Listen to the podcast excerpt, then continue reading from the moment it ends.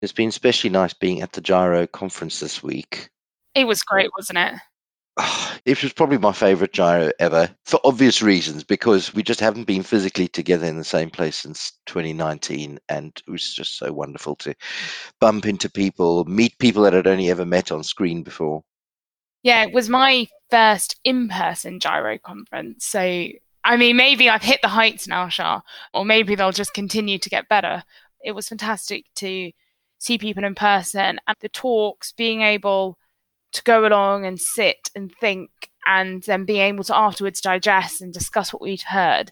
A lot of the time, virtual talks, they're great because you can fit them in around a very busy working day, which is fantastic. But you very quickly listen to something interesting and then bam, straight back into what you were doing. You don't have the time to really absorb any learnings or any challenges you might have around what was said and then think about how that might apply. I think that's right. And I think it's necessary because right now, I think is the most technically challenging time to be a general insurance actuary that I can remember since I came into the market.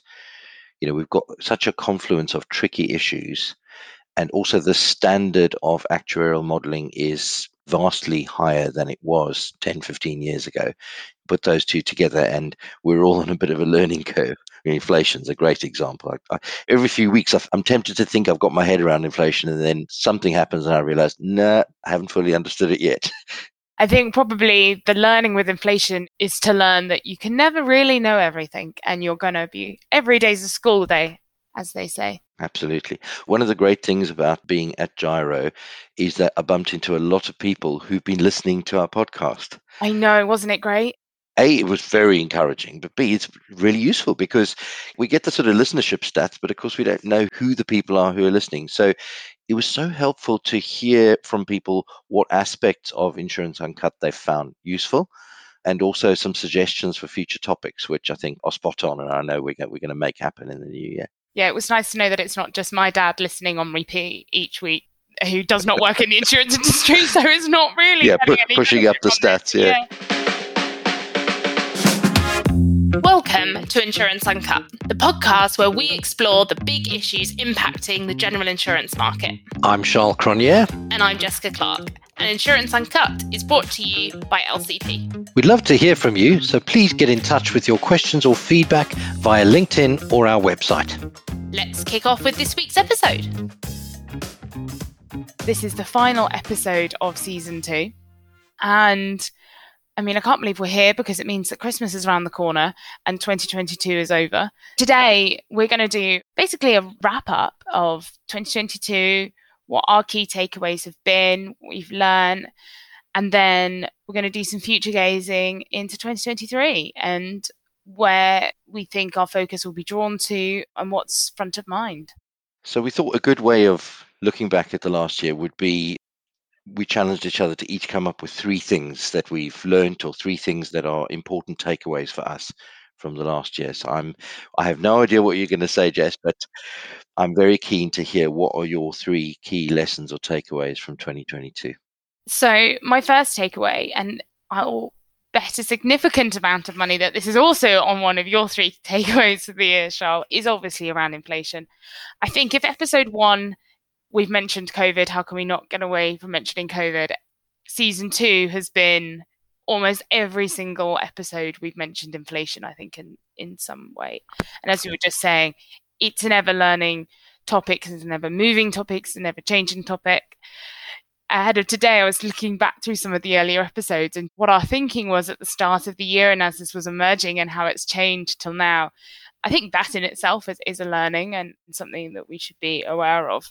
I think one of the key things, though, I took away was essentially how wrong the Bank of England forecasts were and how that has changed over the year. And we talked about it with Dan and Mary in episode nine, the kind of hairdryer chart and the constant changing forecasts that they were putting out. And I think really for me, the learning there was really understanding the motivation behind these external data sources. You know, whether that's the Bank of England or another index or another body, what is the motivation for for that number they're putting out? Is it data they collected? Is it their opinion? Is it a poll? Kind of really questioning where the source is coming from and if there's an underlying motivation there at all that we should be considering. Yeah, I think we've all got better at understanding some of those data sources and their inherent strengths and weaknesses.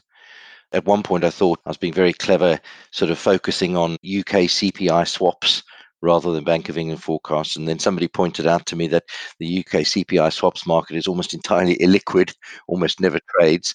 And so it's very important to still look at the RPI swaps market, which is very deep and liquid. Fortunately, most of the time, the CPI swaps yields kind of make sense relative to RPI, but you've still got to be careful. And then it's completely different in the US, the way they, you know, their CPI swaps work. Was one of your key takeaways also inflation? I'm afraid it was, yeah. And I feel like I've been on, like I mentioned, learning curves earlier, and I definitely feel like I've been on one of the steepest learning curves ever. I mean, I was actually around and doing actuarial work when inflation still used to be a thing, but I'm just, you know, I know the standard of general insurance modeling was not then what it is now. And I think we're all under appropriate pressure to get our heads around it properly now.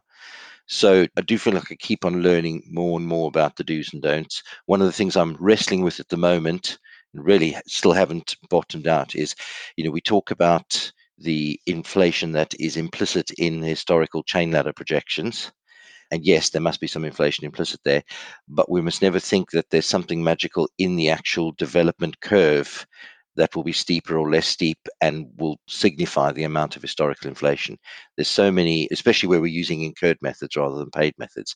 Don't want to go down a techie actuarial rabbit hole, but I think that has still not been fully understood and it was definitely one of the topics at GIRO that was really heavily discussed. There was so many topics on inflation and particularly inflation within reserving. So I think there are many people across the industry that are still working out how how they manage it. It potentially leads me nicely on to my second key takeaway from the year, and that was actually around coordination and people being joined up within an organization. So for example, within inflation, so at LCP, we have an entire investment department whose job it is pretty much is to look and understand the markets. And I think we, I mean, we ended up chatting to them loads, but it was almost like, why haven't we always been chatting to them? Why have we always not had, you know, a super open dialogue with them? And I know on some projects it's, it's always been the case, but it felt like inflation has, I think, really brought us together more closely. And I think we'll continue to always share that kind of information. Pip talks about it in episode eight, when she talked about joining the dots across an industry and then the idea of information going up a hierarchy to come down another side. And actually, it's about me talking to my counterpart in, in another team or in an organization, talking to finance, talking to risk, talking to underwriting, and, and making those connections and coordinating and learning much earlier on so you can share information. But also i think having a really clear understanding of what other people in your organization are doing so you can help them or they might be able to help you. Yeah. I think that's absolutely brilliant. And the investment example is such a strong one because even since we spoke to Dan and Mary in episode nine and covered some really interesting investment topics, the world has changed radically. We're basically back to a higher yield environment, which hadn't yet happened at that point. And I've had a number of conversations with pricing actuaries the last few days where they've been pointing out that allowing for investment returns in their pricing is now a much more material factor than before and investment strategy is going to get more interesting. People aren't having to do some of the crazy things they were doing to try and chase higher yields, maybe going down the sort of quality scale of bonds. There's just a million things that will change there. And I'm pretty certain that investment outlook will feature somewhere in our future episodes because I think, again, there's a bit of a learning curve for those of us who've done 10, 12 years of actuarial work in a, in a very low yield environment. Yeah, and that was something else that Dynamo was saying that sometimes a a simple investment strategy can actually be a risk within itself. So, you know, you've got to be on on the front foot for these things and preempt what's coming around the corner. What was your second takeaway then, Charl? My second takeaway was that I think actuaries and claims handlers still don't really understand each other. so not to say that that understanding is not improving all the time and is probably loads better now than it was a few years ago. I mean, some sort of seminal moments for me over the last few years have been when we had the Ogden rate shock in the UK. That prompted lots of really meaningful conversations between actuaries and claims handlers. The whiplash reforms recently are definitely another good example of where the only way to understand it is to speak to people who are handling claims, you know, on the ground, to understand what's changing. But frankly, I still don't think we're totally there yet in terms of understanding each other. So to generalize, actuaries are quite good at standing back and looking at overall claims trends. And quite often we will spot big variations in case reserve strength that wouldn't necessarily be visible to the claims handlers themselves. However, we are a lot less good at understanding the drivers of those trends, partly because our skill in questioning the claims handlers is not yet what it could be, and also just because we're not necessarily seeing things at that micro level. And then turning it around, I still see claims teams missing out by not thinking, as part of their management information, not thinking in terms of claims development triangles. You know, it's it's a very simple analytics concept and it works and it's really really powerful. So occasionally i'll still see claims teams miss trends that they could have spotted so easily if they just looked at a claims triangle. So yeah lots of improvements still to come there. And i think another aspect of the relationship between the business and the case handlers is I think there's still scope to take some of the emotion out of conversations about case reserve adequacy. So, on the one hand, the way to get a claims handler's backup is to tell them that their case reserves are weak. But of course, at some point, case reserving is going to be weaker, and at other points, it's going to be stronger. And when you look at it historically, there is a fluctuation. And so I still look forward to the time when we're having a, a slightly more scientific and less emotional conversation about where case reserves are stronger and weaker, and that we accept that it'll never be perfect, but we try and feed that knowledge into projections. And the other side of the coin is case reserves being really strong, which again, case handlers might feel very good about, management might feel good about. You know, people are proud to say we reserve conservatively, but you just got to watch out that in all your conservative reserving, you don't lose the ability to spot underlying trends. And again, with some insurers who are very, very well run and have very conservative case reserving, we're seeing that the sort of learning cycle where they spot a trend, either an adverse or a favorable trend, because it's hidden by so much conservatism, they have a slower feedback loop than is ideal. So, yeah, both a learning for this year and also something I hope will improve in the next year. Yeah, I, I think having the time and headspace to look for these trends and spot them and that being a key part of what the actuary's role is, I think, is a great way they can help support the business. But yeah, we need to do much better at explaining technical actuarial concepts to non technical audiences because there's probably lots of insights and, and barriers that can be broken down in just better communication. I think that's right. Circling back to inflation for a moment, I think we realize when we speak to colleagues around different parts of an insurance business, everyone's got their own ideas of how to define inflation. Some people are thinking about including frequency effects, including exposure effects. None of this is inherently right or wrong, but it's really important to start getting a common vocabulary and you know common ways of defining things. Otherwise, it'll be very hard to get a handle on the problem. So, Jess, what was your third takeaway from this year? So, my third takeaway is around the geopolitical. So, obviously, Russia's invasion of Ukraine has, I think, rocked the world quite a lot, and all the knock on implications that that's had.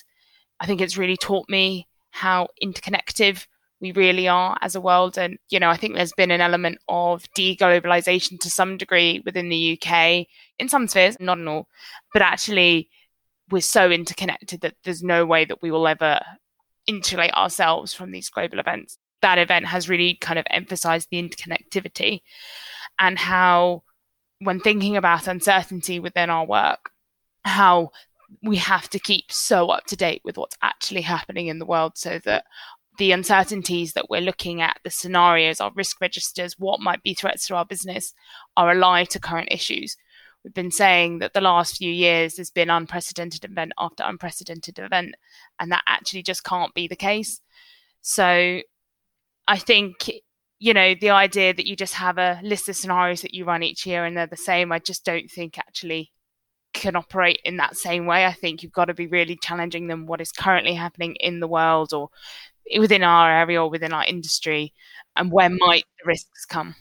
That is very powerful. And I, I do think that, especially in areas like scenario planning, scenario testing, I think it's incumbent on all of us to be a lot more a lot more creative, have a lot more plasticity in our thinking.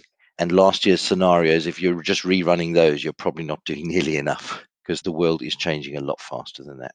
Yeah, yeah, absolutely. And Rajiv in episode two, where we had the kind of energy talk and he kind of explained how the energy markets work and how complicated they are when you're coming up with a scenario. There's so many little features within that one market, which I had no idea about that could disjoint and go out of play and the knock on consequences that could have. So it's about, I think, yeah, maybe having a deeper understanding of the products we're writing or the areas that we're insuring in or the, the relationships that are happening at governmental levels in order to start to understand the uncertainty more. The energy example, I think, is really good because you know the energy market is huge, and if you're ever tempted to think that it's a stable force in the world, well, in the last two or three years, we've had everything from negative oil prices, when you're having to pay people to store the stuff, to absolute record high prices, all within a couple of years. And I think that's probably way outside the bounds of any statistical modeling that someone would ever do. Likewise, economic scenario generator providers have grappled this year with the fact that their models just simply didn't have enough variability in them to account for the, the potential jump in inflation and now also the jump in yields. And you can't get there by just looking at the tail of some sort of distribution. You've got to model the fact that one day we may wake up and the entire paradigm is different. You throw away the old distribution and start with a new one. So fascinating from a modeling point of view as well. And so, Charles, what's been your third takeaway? of 2022? My third takeaway is that I'm realizing afresh, and it's very nice to realize it, that I like spending time face to face with people. Oh, well, that's quite nice. Given I'm one of those people that you spend some face to face time with. Absolutely. And yeah, we spent a bit of proper face time together yesterday and early this week, which was so wonderful. So I'm a massive proponent of home working because it does suit me rather well with my long commute. And I like having an extra line in the morning. And so I've really appreciated all the flexibility that we've had during the COVID period and then since then.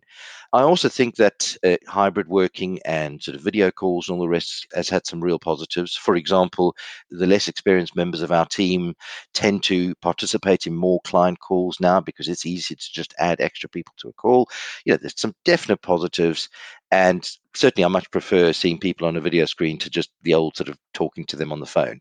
So, having said all of that, I have to admit that when I do go into the office and spend time with people, when I do go into town and meet with clients face to face, there's just something very special. And A, it makes me happy.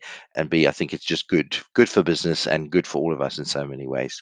Yeah, it's something that I feel everybody is still working out this how we make hybrid working really work for ourselves.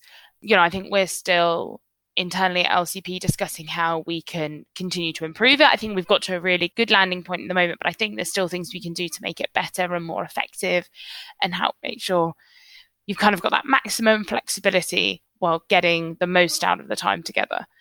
But, you know, I think the hybrid working has escalated, um, sped up the massive changes that I think were always going to come to working life, you know, offering more flexibility, allowing people to have more control over when they're working and when they're not working. It massively aids so many people, and particularly those that have caring responsibilities, to be able to still feel like they're really contributing without having to leave to pick up children or have to leave work quickly to support an elderly relative or whatever it is. So I think hopefully it just helps to keep people in the workforce in a way that, that works for them as well as the organization. Yeah, absolutely. So, should we turn to the future? Let's. I'm keen to hear about some of the things that you think are going to be big issues in the year ahead. So, the number one for me, it's not just going to be an issue in the year ahead. It's already an issue. It's been an issue for a long time and it'll be an issue for a long time in the future, and that's climate change. So, I think at the end of 2021, I was really hopeful for 2022 that we were going to get a lot of impetus and momentum behind initiatives, regulation, governmental action. And then the events that we've spoken about with regard to inflation and Russia's invasion of Ukraine have dominated the conversation. And I'm really hopeful that we have that re energization behind kind of climate change within 2023. Obviously, we've just had COP27, which I think there's been mixed responses to how successful it has been. There's been this loss and damage fund, which is the kind of headline result coming out, and a recommitment around the kind of energy capping to 1.5 or no more than two degrees. But I would also say that it's been limited in its success in some ways. We're still not really seeing massive movements from many of the governments. Forecast that we might actually hit 1.5 is looking less and less likely.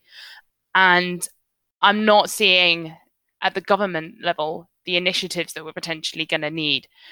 So I think that then puts the expectations back on regulators and individual companies to start to take action in this area, which I think will be interesting. So climate change was talked lots at GIRO. There were tons and tons of talk. So I think, you know, that was one sign for me that it is clearly coming back on people's radar. It is, I know, going to be back on Lloyd's agenda in the coming years, and they're looking to a deep dive reviews, I think, in 2024. So it is something that's going to come back on. But I do think, you know, coming back to what I just said about the risks and thinking outside the box and the uncertainty and, and really challenging that, climate change is just an absolutely massive risk that has so many different ways it might unfold and manifest. And yes, insurance is only a one year business, but unless you want the business to completely, well, not completely, but but not be around in a few years' time, you need to be thinking a little bit further ahead than one year. So understanding how the risks you're writing today and how that portfolio might not be the same in a few years' time because we transition very differently or the world's temperature does increase and the catastrophes are bigger, more frequent in different areas than you were expecting, you need to understand where that risk is coming from and how that might change. Yeah, I think that's right. I mean, the, you know, the the entire world has managed to not really move forward on climate change, despite it being an existential risk worldwide. We've managed to sort of spend the last year focusing on other things, and it's not that those other things weren't important, but it's very worrying. The other thing that strikes me about climate change is the process by which companies try and engage with it and try and make themselves greener and try and move in the right direction is always going to be imperfect. Companies are going to try initiatives that do work or don't work. Companies are going to make promises that they are either able to keep or not able to keep. And we hear more and more talk about greenwashing some of which might be from disingenuous behavior, some just might be imperfect understanding of the risks.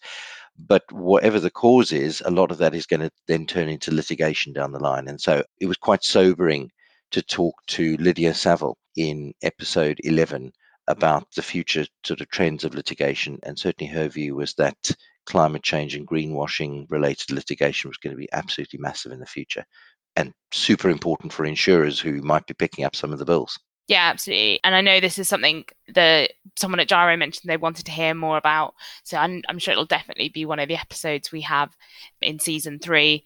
I know also internally, you know, looking to do a lot more work and thinking in this area to understand more of how we can help our clients in this space and, you know, making sure that we're staying on top of the latest issues as, as they unfold. I think it was something also that, that Rob mentioned in episode five. The key thing he was talking more just more about risks more broadly, but he was like, it's not about the number necessarily, it's about how the number has changed compared to last time. And I think that's a key thing when you're looking at climate change risk is nobody is claiming they've got the right number of where things are going to end up in the future, but it's how has that number changed compared to where we were previously? Are we expecting things to move in one direction or another? And I think that's a really kind of key approach when you're looking at climate change is that yeah, the number might not be exact, but it's what direction are things moving in, and therefore how should I respond to that? What's your first key outlook? Yeah. So my first key outlook point is quite closely related to one of your looking back points, which is just the ongoing effects of geopolitical dislocation. You know, we're continuing to see all sorts of disruption to world trade. That's not going to change anytime soon. So, delays in supplies, which can have knock on effects on costs and inflation, and just a less efficient world. Talk about the you know deglobalization. We've all experienced a, I guess, globalization dividend over the last 40, 50 years, and things are going to cost more because they're not. We're not going to be trading with that country anymore. It's not going to be as simple to get things across the border anymore. And so the other aspect of it that I'm quite interested in is increasing focus on resource security within nations. Which is both a negative in that it makes the world less efficient and therefore could be quite negative for climate change. Also, a positive potentially in that some of the really sad stories over the last few decades where local industries have died because of globalization, there is the prospect to revive some of those and to have more diverse economies within countries rather than the sort of hyper specialization and division of labor, which might save the world money but can have a, a terrible human cost. So I'm quite hopeful about that aspect. And of course, for insurers, the opportunities to insure more local industries, to insure more local infrastructure is good business as well. Yeah, it's really interesting in terms of, you know, looking at the positives and the regional impacts and benefits that, that it might have for certain areas. Are there any industries in particular that you're kind of got on your horizon? Is it technology? Is it infrastructure? Where are you thinking the, the big growth will be? I mean, in the last week, it was even suggested to me. Uh, I'm not expressing a view on this because I know it's controversial, but that the UK would be better off reopening its coal mines because if we're using coal anyway, let's at least use coal that's got less miles on it terribly complex subject. The fact that people are even thinking those kind of thoughts, I think, has got some interesting implications. I think this is quite closely related to one of my other looking forward points, which is a continuing breakdown in social cohesion. And something that's foremost in my mind at the moment is workers' rights and workers' pay people are talking about a general strike in the UK in the run up to Christmas. Interesting to see some stats today that there's quite widespread public support for workers striking. Depends on the industry, but I was encouraged to see the support there. I think we've got to recognize that there is a huge group of workers, both in the UK and other countries, who back in 2008 were told, oh, financial crisis, sorry, no salary increases this year. Then it was austerity for a number of years, so not much increases there. Then, at least in the UK, it was Brexit. Now that's created uncertainty. So now no salary increases there. Then it was COVID. And you've got people who've, you know, got a lost generation who've missed out on 10, 15 years of normal earnings progression. We shouldn't be surprised that we're seeing industrial action on the scale we are now. And yeah, I don't want to get political expressive view, but it shouldn't be surprising to us. Yeah, that really nicely ties in with both my two other forward looking points. So, year one was around the recession and the cost of living. I don't think, you know, it's looking very likely that here in the UK we're going to be going into recession and, and we're definitely in the midst of a cost of living crisis. What that will mean in terms of insurers. So, you know, that could mean a reduction in the number of policies being brought, could mean an increase in fraud, various other things. Think how can insurers prepare for that, look ahead for that? What measures can be put in place to make sure that we're responding to that correctly?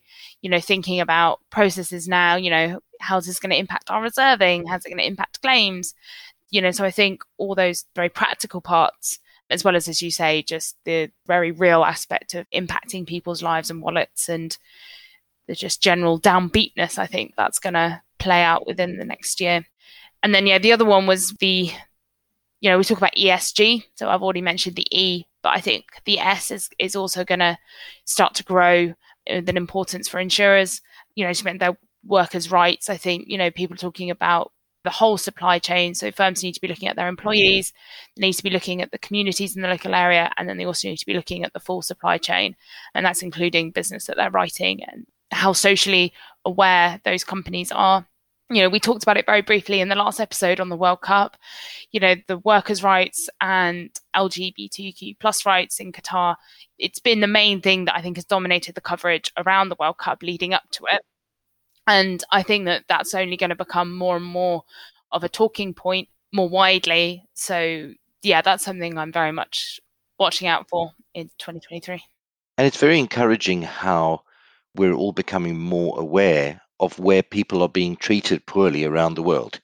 Of course, it's then our responsibility to do more about it, given that greater knowledge.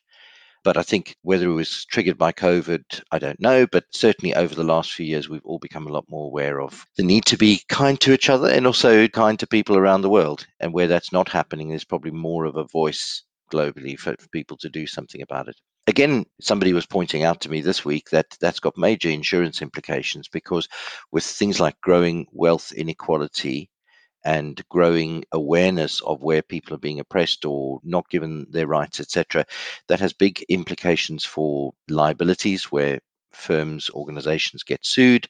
It has implications on where you have jury systems, how claimant friendly they are. And then you combine that with sort of very populist style of politics that is becoming prevalent, certainly across many countries at the moment, and where you can't see many politicians putting their name to things like tort reform, which might help to control the growth of social inflation and liability costs. So, again, insurers are going to have to pick up the bill, and it's going to be quite hard to predict how rapidly that keeps rising. Wow. Well, that was a whistle stop tour, wasn't it? I know. So, although it's been quite a sobering year and some really, really awful things happening around the world, our ability to do something about it and to play our part in a very connected world, which is still super connected despite the deglobalization, I think is also encouraging. So, Charl, normally we end by asking our guests some fun questions. And when Ed came back onto the podcast in one of the earlier episodes after the the mini budget, which I'd like to just forget actually ever happened. He asked us one of the questions each. So he asked me what my dream job was, and he asked you what we were going to do for dinner. So maybe we'll swap them round. So maybe I'll ask you what your dream job would be outside of financial services. Oh wow. Oh, my dream job might not come as a surprise to people who've been on video calls with me. I would love to be a professional musician. I've been a sort of frustrated professional musician most of my life. And that that has various different incarnations. And one particular one I'd like to mention is I would like to be the guitarist in a Chic covers band playing 70s disco at weddings. I, th- I think that's probably the pinnacle for me. And yeah, so yeah, I guess there's still time and you know it could be a second career in the meantime i'll just sort of keep noodling yeah no. right and so tell me what are you going to be making when we have a celebratory dinner to mark our 30th episode of insurance uncut so i'm going to harper back to a dinner party that I did many years ago. So when I was at college, we did like a mini come dine with me with a few friends. We all went around each other's houses and cooked dinner and marked each other. And I won. So I'm taking my recipe as the winning one. So I did a, a big paella. So we had a big paella pan and you put it out on a barbecue and you cook off a big paella with lots of seafood and, and meats and vegetables and stuff. So that would be what we'd be doing for main, but it's a very much outside al fresco kind of dining style, followed by a panna cotta for pudding with a nice berry compote and copious amounts of wine. So that would be what you'd get for dinner That's just amazing. and actually, given that the weather keeps taking a turn for the worse, the sorts of outdoor paella on a barbecue on a summer sunny evening is just uh, is a wonderful thought to end with, isn't it? Yeah, it's not. I mean, yeah, not really probably the most festive Christmas option I could have gone with, but yeah. Well, I guess maybe thank you to all the listeners that have stayed with us for for this season. Um, as we said at the beginning, really hope that you've enjoyed it, and we really welcome any topics or suggestions you have for things. We're taking a little bit of a break over the the holiday period, but we'll be back with you in in 2023 with the new season. Yeah, thanks so much for all the people who've sent in comments and suggestions. It's just it feels very encouraging to know that we're doing something worthwhile, and I'm I'm just super excited about where we can take it in the new year. That's all we have time for this week on Insurance Uncut. Please join us in two weeks' time for another episode. This podcast is brought to you by LCP. We'd like to thank Nikki Freegard, Deepika Misra, Megan Frost, and Matthew Passy for helping to produce this episode. This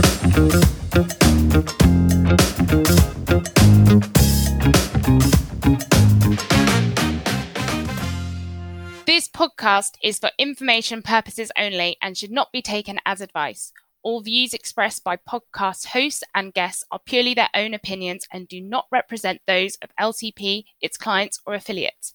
LCP makes no warranty, guarantee, or representation as to the accuracy or sufficiency of the information featured in this podcast.